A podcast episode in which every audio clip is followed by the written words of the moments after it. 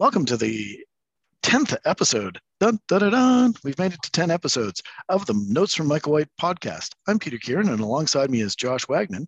And we're going to bring to you some of the uh, tasty tidbits from Michael White's newsletter from this week. Uh, it is March 29th at uh, well, it's actually March 30th today. Uh, the newsletter was uh, come out on Saturday the 27th, so we'll recap what happened there and add in some of our own stuff. Uh, Josh, uh, anything that you want to uh, talk about right off of the hop?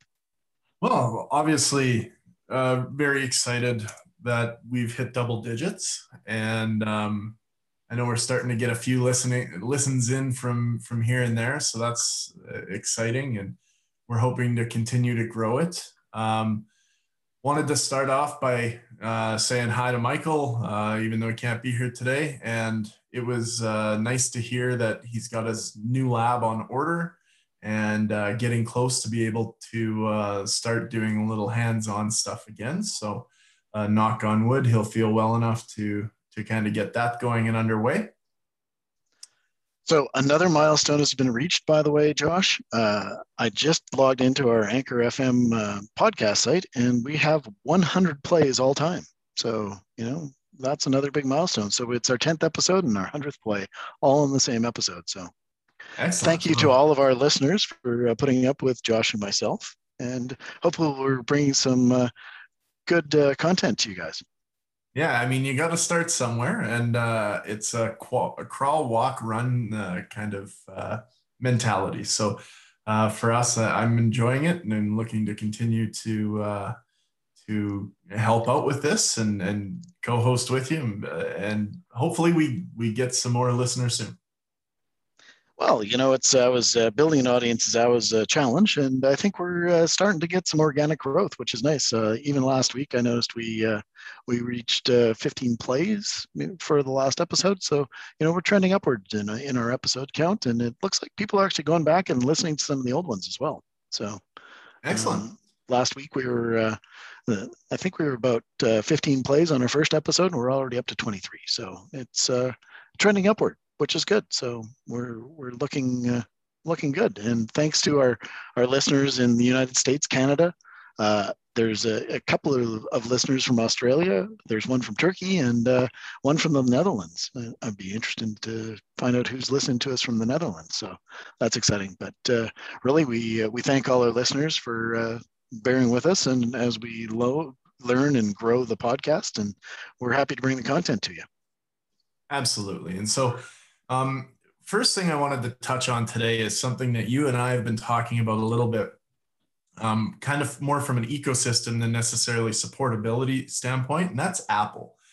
Um, obviously, we've talked at length about the upcoming Apple hardware releases, and, and one of the things over the years that's held me back from kind of going headfirst into the entire Apple ecosystem especially from a desktop standpoint and and basically branching out but beyond my i devices like uh, my my iPhone and my iPad has been supportability and the necessity to go to Apple uh, themselves to get things repaired, which often meant exchanged at an exorbitant fee. Um, what we're starting to see now is a program that started up last year, uh, which is uh, basically allowing independent businesses to get back into uh, repairing iPhones and and different Apple components. So this is something that went away for a number of years, but I think the growing dissent among Apple users for um, kind of inflated repair costs and uh, requiring kind of the the Apple Store appointment and and stuff like that. Having an independent repair uh, provider program, I think, is huge, and it's now been announced that they're expanding that to Europe and Canada. So you no longer have to go to an Apple Store, uh, set up a Genius appointment or something like that. The people like uh, I know there was a couple of specialty shops in Calgary years ago that were repairing Apple devices that basically went out of business because of the lack of access. Now can get recertified and have access to actual Apple components, real, um, authentic Apple components to be able to do these repairs. I think this is massive, especially with the new technology coming out, not just having this Intel knowledge previously, but having access to all of these crazy new parts. Um, and I think that's going to push Apple's new uh, processing line even that much further. Yeah, I think uh, that's an interesting point. I think a lot of this gets driven by the um, the right to repair movement that's really prevalent in Europe, but also has a number of states in the United States that have really pushed this. And I'm glad that we're getting it in Canada. Uh, you know, and I'll give a shout out to Ty, the iPhone guy here in Calgary, because he's uh, repaired a number of my daughter's uh, phones for me back in the iPhone 5 and 6 days. So, uh, you know, it's nice that uh, for, for two reasons I actually really like this is it was relatively unregulated before and it was really hard for these vendors to get genuine Apple parts. So you got mm, what I would call nefarious OEM parts that may or may not have the same um, QA or the same um, specifications that you might have got on your original Apple phone. So it's nice that we're going to get original Apple parts at at probably a more convenient time, location, and budget uh, friendly uh, options. So you know, and I have nothing against the Apple Store or or getting repairs done at at uh, at the Apple Store or or straight through Apple. But yeah, you're absolutely right. They can get pricey in a hurry if you're outside of your Apple Care. So. And the the part that I'm excited about is typically when you're dealing with an Apple store, they've got very knowledgeable people, but they've got limited access to what they can do and what they can't do as far as repairs go. Uh, a lot of times when you use these specialty repair shops, as long as they're Apple certified, of course, mm-hmm. they have access to do things that potentially Apple stores wouldn't take on. And that's kind of board level stuff, um, especially when you're talking about logic boards and different things like that. So it is nice to have that person that may have more in depth electrical engineering knowledge than someone that's um, kind of a, a trained for um, uh, like a service desk type scenario, which is a very important role, but maybe lacks depth in some of the deeper technical areas. So, uh, very exciting to have access to that type of, of work again. Yeah, way back uh, in a galaxy far, far away, I used to be an Apple authorized repair uh, person. So I've I've done repairs on Macs and uh, and and PowerBooks from long, long ago. I think uh, you know I was repairing original Mac, Mac and Mac Pluses as well as you know old Apple twos and into the you know Mac 2 LC days. So seems so long ago. Forgot all about the battery replacement when your motherboard died on your LC and it was because the CMOS battery died. CMOS I, battery I, I, I, re, I remember I remember several times where people would bring their Mac LCs in uh, that just needed the battery replaced. And I told them it would be 15 bucks and it'll take me 10 minutes. And they're going, well, this other shop was going to charge me $700 for a logic board replacement.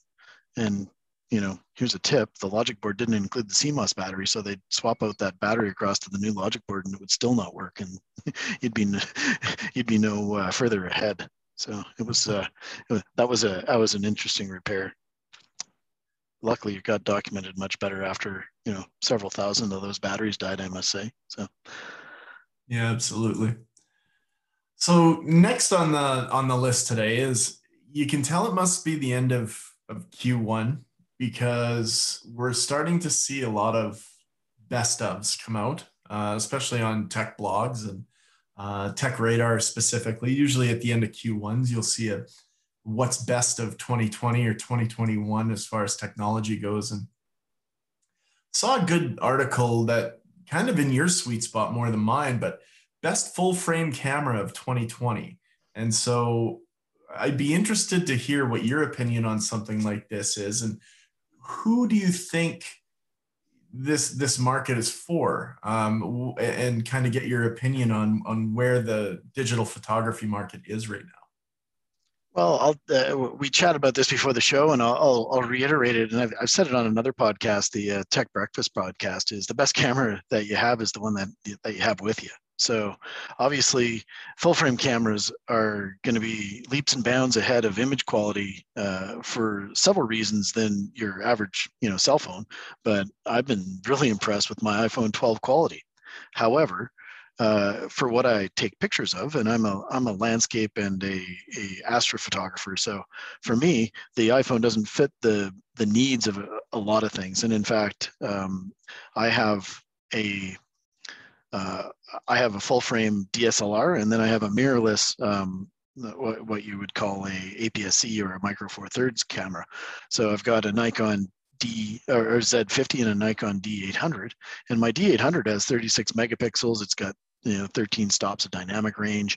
I can shoot in that thing all night every night in any weather condition and i know it's going to be fine and dandy. I could never say the same for my uh, for for my uh, my cell phone.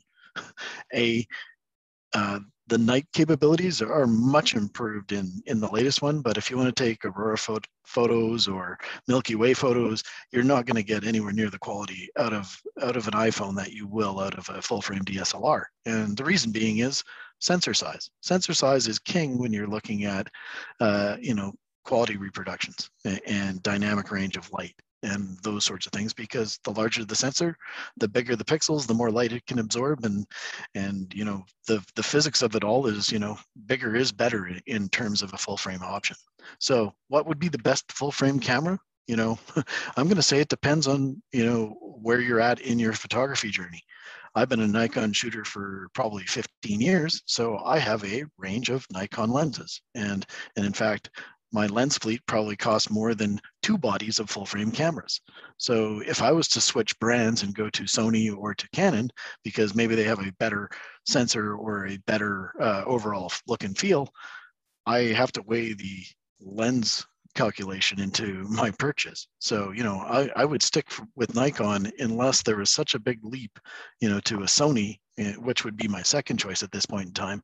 Uh, their mirrorless cameras are, are probably the best on the market at this point in time. Nikon and uh, and Canon aren't far behind, but uh, Sony used to be well ahead in the mirrorless game, and a lot of uh, Canon and Nikon shooters, you know, uh, have uh, Trey Ratcliff is one of them that I know that that switched uh, to Sony, and he switched from I believe from Nikon to Sony, and a lot of it is, you know, the mirrorless cameras are smaller and lighter, and I see that even when I'm uh, driving to, uh, you know, I've got a trailer out in the mountains, and as I drive along, I see lots of wildlife. So I got a small, lightweight uh, camera that I can just throw in my car and have it there, so that as I drive along and I see a bear or a moose or an elk, I can just stop and take a picture. So small and lightweight is a lot better than, you know, my my 150 to 600 zoom lens with a, you know a three pound camera attached to it. And all of a sudden you know it takes me five minutes to get my camera and get myself set up where if i just have it handy it's really quick. And again can i take that same picture that i took you know uh, on my cell phone? Yep. But guess what? I can't zoom in anywhere near as much as i can with a with a with a bigger camera with interchangeable lenses. And not being said that you can't add on some of those things to your existing you know iphone or whatnot but you're now dealing with dongles and x and y and z and it, it becomes a little bit of a, a pain in the rear if that's what you want to do. It's not saying that people don't do it they can and it works well but you know from a full frame perspective um, you know i think that's a dwindling market and you know that um, it's a dwindling market, but it's also a market that's actually gotten cheaper. The entry level for a full frame camera used to be, you know, 5,000 or 6,000 bucks. It's now 2,000. So a lot more people can get into that as well. So the market's grown, even though probably the market for it has shrunk just because you included a lot of photographers who maybe had a, you know, a cheaper entry level DSLR and they wanted to move up and all of a sudden they can now afford a full frame, uh, full frame camera. So again, full frame cameras aren't for everybody, um, but for if you need to have that low light, uh, if you want to have extreme uh, portrait lenses, uh, if you want to have the capability to sync with multiple flashes, all of those sorts of things are where you know you have that uh, capability. You know, in a you know, I'm going to put a, a prosumer tag on some of these uh, cameras, right? I'm by no means a professional photographer, but all my gear is probably very similar to what a professional might carry and you know it commensurately it's it's probably expensive because it's fully weather sealed in x and y and z i've shot in snowstorms i've shot in rain, I've shot overnight in cold locations, and you know my cameras have come through without any issues uh, outside of maybe dropping them, which I've done once. I don't recommend. well, nobody's perfect, right? if you're if you're out in the dark wandering around mountains long enough, uh, you're gonna slip on some rocks and drop your camera, or like I did, I kicked my tripod over, and I was yeah, it was Yosemite too. I was not happy. no, I bet. But if you if you haven't had a chance to check out Peter's work, I definitely would. Uh, definitely a, a, talented photographer and some pretty cool shots. I know I see when you post them from time to time, and it's some pretty amazing images. Um, the one thing I wanted to mention as well, what you're starting to see, I think, is the the full frame cameras are actually developing a bit of a new market as well, and I think that's video, like video casters and YouTubers are are starting to use them because of the video detail, where you used to need a dedicated video camera to shoot, um, especially in the Sony market. Uh, you're starting to see almost a specialization in video as well, um, especially being able to film 4K at 120p or uh, even 8K at, at, at, 30p with with some of the Sony models available today. So the the the difference in video between my Nikon Z50, which is you know uh, I'll put an air bracket. It's relatively inexpensive. You know, it's a thousand bucks for a body or eleven hundred bucks for a body, and then a lens on top of that. The quality you get off that is uh, outstanding uh, versus my D800, which you know is a you know probably a four thousand dollar camera when I purchased it it, it, doesn't hold a candle to it. Just the capabilities of the sensors in regards to video is just uh, off the charts. So again, you know, if you want to do video, if you have a need for uh, vlogging, all of those sorts of things, a lot of cameras these days have the capability. Um, and that's not saying that uh, I get great video off of my iPhone as well. So, I mean, the iPhone, I can't wait for the summer so I can get out with my iPhone and really put it through its paces and it, out in the mountains like I do with, uh, with, with some other things. I took my iPhone 10 XS Max out last year, and uh, the best picture I got at Maligne Lake at sunrise was on my iPhone. And yeah, I'm, a, took, I'm definitely I, an 11 Max user, so all of my pictures are in iPhone format. um, yeah. But, uh, I, have had really good success with it. And and I think one reason that it gets overlooked, even though the uh, the camera phone, you know, the phone cameras have smaller sensors, what they make up for it is the fact that you've got this incredible processing power um, behind it. And you know, with the neural engines and all of the capabilities that you you can do HDR photos and X and Y and Z now, and it's all it, it all happens kind of magically, quite frankly. So a lot of things that you do in post processing with a raw file, uh, the camera does for you to optimize it. So the stuff that you get out of a a you know an iphone particularly but i'm sure you know a google pixel or a samsung will probably have a very similar result is is phenomenal these days. And uh, you know even in contrasty light or or you know all of those sorts of things it, it it's incredible what you know throwing a little bit of raw processing horsepower at, at, it does. And it's hard for camera companies to iterate that quickly because their core competency isn't necessarily microchips right? And developing, you know, AI for for for your photos. So it takes them a long time to build a silicone that they might have to, you know, make pay off over a five year period. Where for an iPhone, they're making a billion of these things, so it's pretty easy for them to do that. So, yeah, for sure. No, that's a very good point, and a lot of times, especially now with the the secret sauce they built into the software for adaptive, basically photography, they can stitch together through AI and through uh, machine learning and, and different things like that. They can stitch together these pictures and, and what the capability of these reduced capable sensors are and kind of fill in the blanks extremely accurately these days. Uh, you see that especially in cell phones like or uh, mobiles like uh, the Samsung 21 series as well, having the capability with low light to be able to kind of create that through uh, learning and some of the i know i watched during the launch some of the different things they can do as far as adaptive shadow and and stuff like that it's incredible how much how much of that has been built into the software as opposed to the componentry and the hardware. And and I think that's one reason that you know camera phones, you know, they've come a long way since my BlackBerry that could take a very grainy 720p picture, right? Uh, back in the, the late 90s. It, it's incredible the quality that you get, and uh, a lot of that has to do with um, you know just storage has increased as well. I mean, my uh, 36 megapixel uh, D800, a, a single image is around 44 megabytes. So if you only had, you know, what 16 gigs on your old iphone? How, how quickly would you fill that thing up with your 44 your 44 megabyte pictures? It wouldn't take long at all right? So now that we have the advent of 128 gig 256 512 gig phones you know it feels like my camera roll is endless. So now i can store all my pictures on there. I don't have to worry about uploading to the cloud. I just uh, i take as many as i want and then i curate them later and delete and do all the rest of that right? So yeah, uh, the only problem with me is I forget to curate them after, and I got a whole bunch of crap in my pictures now. but uh, no, that's uh, probably a good place to move on to the next topic. Um, one thing I noticed is that I don't know about you, but I've been using LinkedIn now for a number of years. I think it's becoming more and more and more important, especially for professionals. Um, it's become almost a necessity as a platform and there's a few kind of, or a couple of enhancements coming out for uh, for LinkedIn users.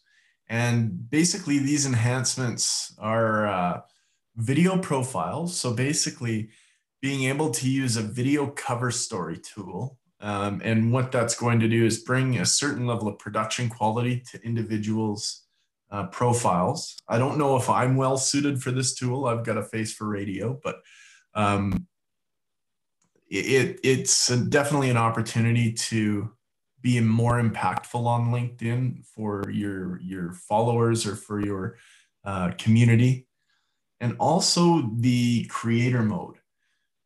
And so, if you're a user of the LinkedIn platform and you're publishing a lot of content, uh, you're putting a lot of things out. For me, I do a lot of retweeting of my own company's kind of information, uh, letting people know there's events coming up. But you can use hashtags that kind of tie all of that information together and almost denote yourself as an expert in this area. So, a couple of cool profiles that I think will help people leverage the platform a little, little more in depth. Yeah, you know, I must say I'm not a advanced LinkedIn user at all. I use it to basically update my resume and you know have my personal profile and respond to messages, and that's about it. So, but I do realize, you know, as a business-oriented social media platform, it's important to pay attention, pay attention to what's going on in that that realm. And you know, since Microsoft bought it, it it's got more relevance too, right? So. Yeah, absolutely. And I think it's going to become a bigger and bigger piece of their social media platform altogether. When you look at Teams integration with uh, all of the different technologies coming out uh, with the Microsoft platform, at some point, I think LinkedIn is going to get full integration with all of that and, and be kind of a critical component, especially for corporate users. And um, I know like now it, linkedin's a significant source of marketing for companies uh, especially on the it vendor side. Uh, and i know it's not just technical stuff there too. If you're whatever industry you're in you're starting to see advertisements for um, different types of events and stuff like that.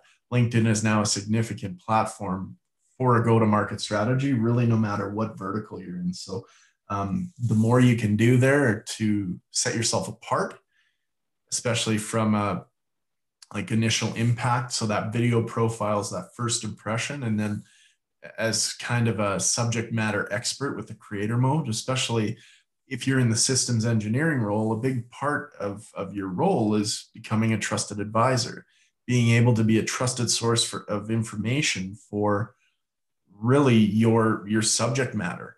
And that's a great way to enable you to do that without necessarily having face to face time with everybody, especially with remote requirements what they are today. So pretty oh, cool. Oh, absolutely. Stuff.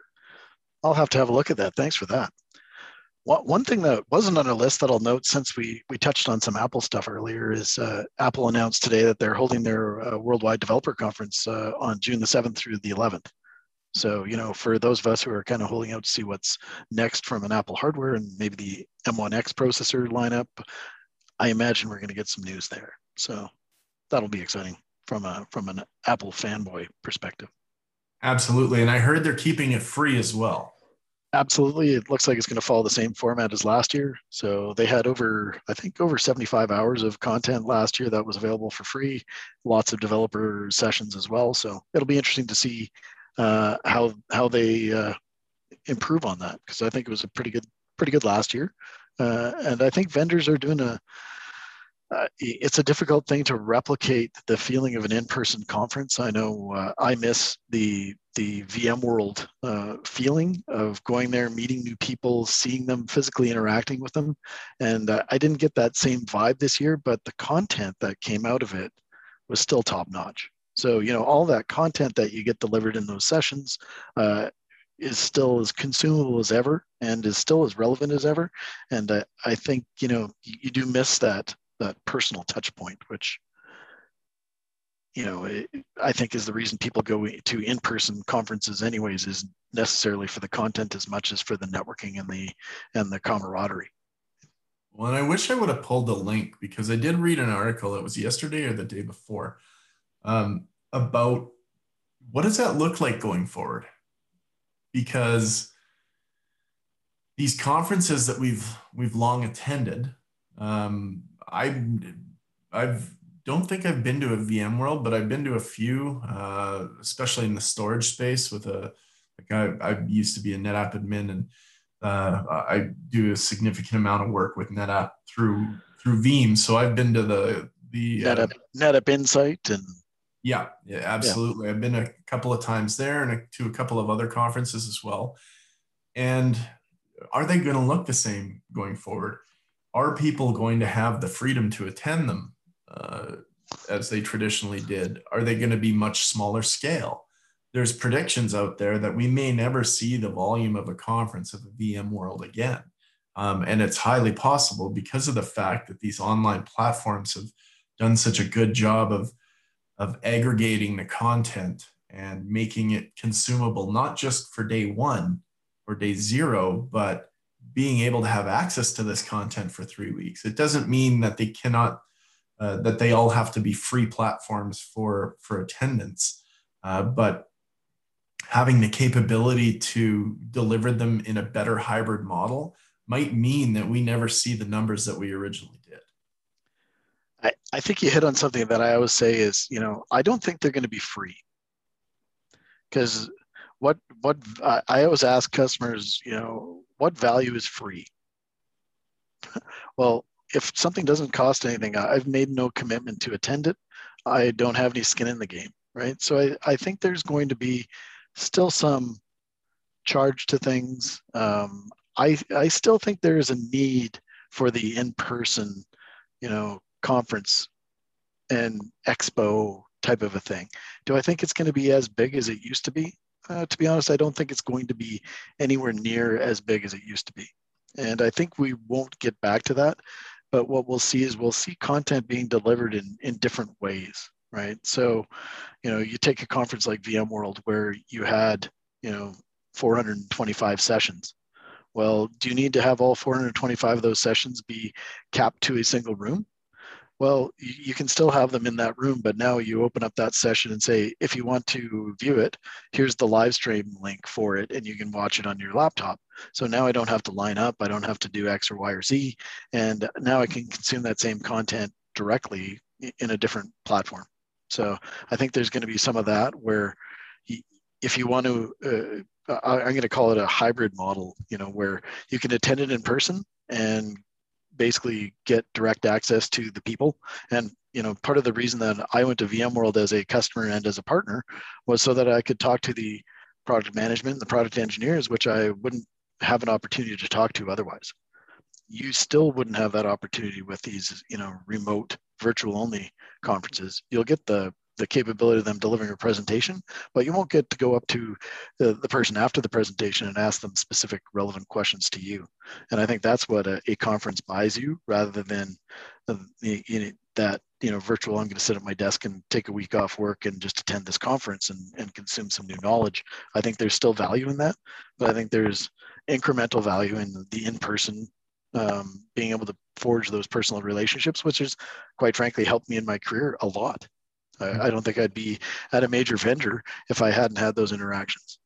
So. No and and i don't disagree with that. Um, i know in in my past coming to these conferences it was always the key uh, of making it a successful few days or week, depending on the conference, was getting FaceTime with the engineers that you normally wouldn't have access to because of geographical disparity and, and kind of frequency in whatever territory you're in. So um, I definitely see, I, am with you, even if they go to a, a hybrid model, I, I could still see there being a charge remotely as far as uh, cost outlay goes because you do have to put skin in the game uh, to drive attendance. But at the same time, if you're executing a conference properly and providing your user base with um, significantly important information and quality sessions, then nobody really has a problem with outlaying uh, any money to to attend them. Um, it just really drives the necessity to make sure that when you're delivering something like that that it's calculated that it's it's got value in every single session you put forward and i mean i've been at conferences before that have cost a significant amount of money but i did take a mm-hmm. significant amount of information out of them. I learned a ton and it was easily worth the money i i put out to to attend it. So um, no problem with them not being free going forward. Um, I, I, think, like you said, in order to drive attendance, they they almost have to charge something because we all know that as soon as something's free, only about thirty percent of the attendees that sign up actually show up. It's yep. just too convenient to say, yeah, you know what, I, will I'll opt to do something else today. Um, but uh, definitely, from your point of view, I, I see the importance of having that in-person component. As well, Well, and the the other aspect of it that that I find is interesting, even in my own personal experiences, if I have something in my calendar that says training, you know, or conference or whatever, and my boss says there's this emergency con call that you need to be on, can you skip out on a session? And the answer is always yes, I can. Where if I'm away at a conference in San Francisco or, or Vegas or Barcelona or wherever, he knows I'm I'm off the grid. It's almost like you're out of office versus you're, you're now trying to balance your regular job with this learning event. And, and I think that's what the in-person gives a lot of capability for customers, partners, and other vendors to experience it without the distractions of oh i've got a fire burning or i've got a customer call or i've got you know something that i have to do. And you know have i taken customer calls while i've been on these conferences? Absolutely. But you know everybody on the team knows you're away. And i think that's a a differentiator you know versus oh i'm signed up for the online event you know uh, you know i have an online event on thursday that or tomorrow actually that i'm on. And i know if i get a phone call while that's on i'm going to take the phone call because i registered for it it was free. But you know it's it's going to take lower priority where if that was an in-person event where i'd committed to going and i'm going to go and i'm going to sit above in the seat that phone call wouldn't get answered. It would be hey i'm i'm i'm busy i'm face to face in this session or or whatever it might be and i think that makes a difference for a lot of people yeah and from a from a systems engineering standpoint it's also nice to be able to submit uh, content for these types of conferences as well um, I like delivering them in person as opposed to uh, remotely, but uh, good either way. But it just it's a great opportunity to uh, create a platform for yourself from the systems engineer standpoint as well. Yep. All right, let's. Uh, I think we've beaten that one to death. Let's move on here. Uh, most definitely. So from uh, Michael's newsletter uh, this week, was there anything in particular that you uh, pulled out of there that you found uh, high value? There was a ton of content this week. It, it, was a, it was actually a really good newsletter. I, I could probably pull about 20 things. Uh, the first one I'll, I'll start with, since we talked about the iPhone a little bit, is um, there was um, an article that he referenced around uh, iMessages and deleting conversations. And apparently, if you delete conversations from iMessage, it actually asks you, is this spam? And apparently, if you get too many flags for basically having someone delete your conversation and say spam, you can actually deactivate that person's iMessage account. So I think, hey, great idea that you can have this methodology for it, but also a bad idea because I think there's lots of instances where that could be abused. You know, think of ex-boyfriend or, or you know, you know, a, a uh, uh, uh, jilted friend or something like that but then can you know go nefariously send send a whole bunch of text messages and, and, have an interaction with you and then delete them all and declare them spam and all of a sudden you can't use your imessage account anymore. So yeah, I'm, I'm, I'm, thinking of a bunch of 12 year olds that my son uh, hangs out with them thinking it's hilarious that they're getting people kicked off of imessage. So uh, and, and, and, until you until you realize it's a permanent ban and and it's hard for Apple to unlock you, right? And there's uh, it, it's probably going to be a one-time process, right? So. Yeah, absolutely. Uh, definitely risky. Uh, d- like the idea, got to see what the implementation is like long term. One of the other things that uh, was a little close to my heart um, was a article wrapped around um, vSAN data protection platform uh, and MinIO, which is basically an object store supervisor service that brings uh, S3 object capability to vSAN. And what uh, the data persistence platform is, is, is essentially MinIO. If you installed it, it takes care of all the data resiliency in the inside the application. If you put that application on vSAN, just basically without any without any knowledge of, of, of MinIO and vSAN, essentially you'd be doubling up your storage because MinIO is going to do data protection and uh, you know making a couple of copies of that object, and then vSAN is going to do the same thing. So you now took your your 100 gig object and made it 400 gig very quickly, which isn't necessarily something that you want to do uh, without cautious forethought. So with the data persistent platform, we've created an API for these uh, these applications like MinIO, uh, Elasticsearch, uh, Dell ECS, um, Cassandra, Kafka, all these things that deal with uh, in-application data resiliency. We've given them the capability to talk to vSAN over an API, and basically vSAN is aware of what the data placement is and communicates that back to the application. So the application still controls the data resilience, and vSAN will take care of the placement inside of the the uh, the vSAN underlying uh, object. The other capability we have is something called vSAN Direct, which wasn't mentioned in that video, but it basically allows us to carve off a certain number of disks and present them directly to that application as well. So there, there, there may be circumstances where you want one or the other. So thought that was interesting, and, and Cormac Hogan uh, does a great job talking about what that capability is going to bring and obviously it extends out the value uh, especially in you know uh, what i would call modern application or kubernetes environments where you want to have data persistence and maybe they rely on s3 buckets as that capability. Well where do you get s3 buckets? Well ding ding ding amazon. But if you want to have that on prem minio is, is a great place to uh, bring that capability back on prem as well. No and what i've noticed is minio is getting a lot of love in the last, I'd say, year, year and a half as a, a trusted object storage provider. Um, obviously, it takes some time getting to that point, but uh, I know Veeam Ready repositories, you can use that as a as like an S3 basically compatible object storage container for uh, Veeam backups as well. So cool to be able to integrate that at the vSAN level and the the data persistence platform and, and have that kind of tightly bound integration there. Obviously, MinIO is gaining a lot of steam in the container Kubernetes type environment. So uh, obviously going to be a very important platform going forward and having that integration definitely opens the door to further um, that containerization within the VMware environment. So definitely. And, and absolutely, it's got a big tie-in with our Tanzu platform as well. So, which brings me to the the last thing I'll touch on in in um, in Michael's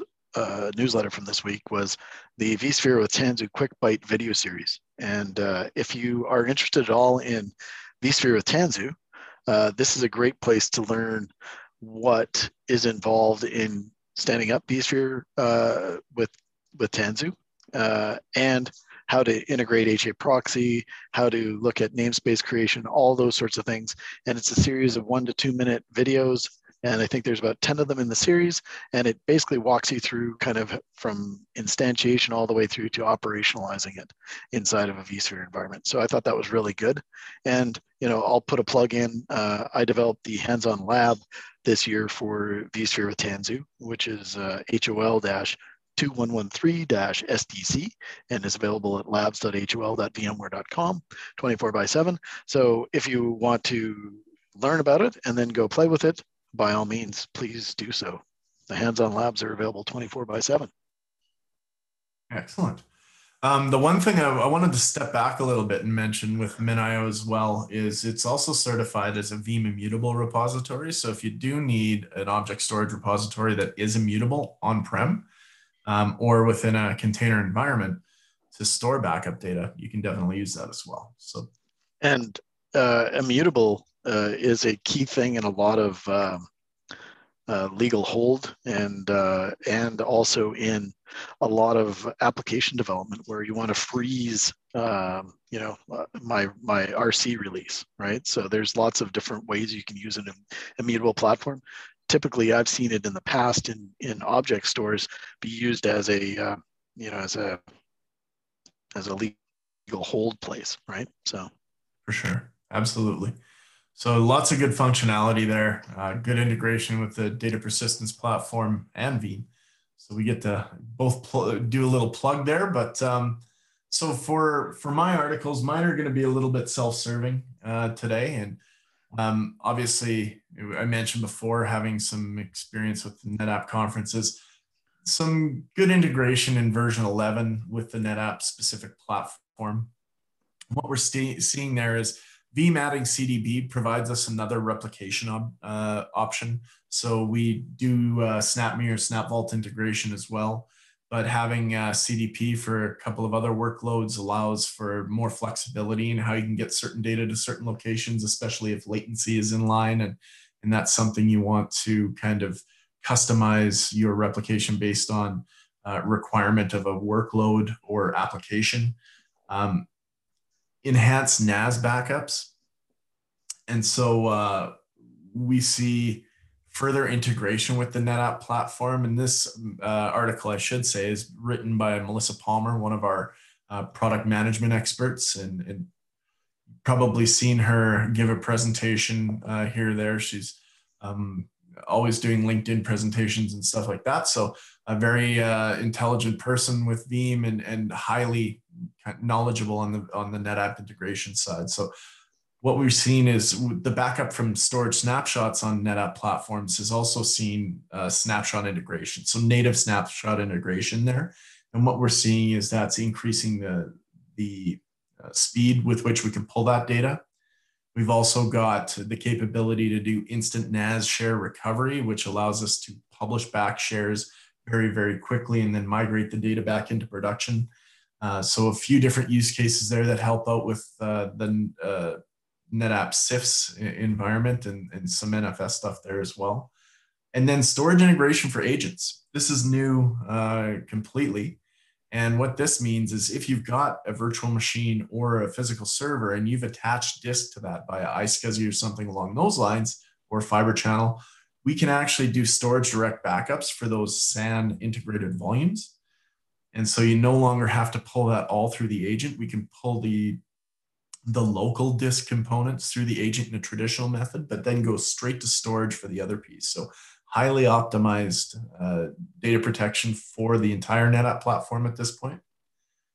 And then the other article I'm going to call out is the ver version 11 Linux love within the Veeam platform. So Michael um, kind of addressed this and uh, just figuring out. So Edwin uh, with Veeam wrote a great blog post on on what Linux love has been brought to the market in, in version 11. So we did introduce Veeam introduced Linux proxies in version 10, but those were really kind of uh, mapped down to basically hot add mode. So only one backup mode and it pretty efficient, but it leaves on the table a couple of other different technologies that we couldn't quite leverage. But now we've added uh, our typical NBD, so our network-based data protection uh, mode as well, as well as direct SAN.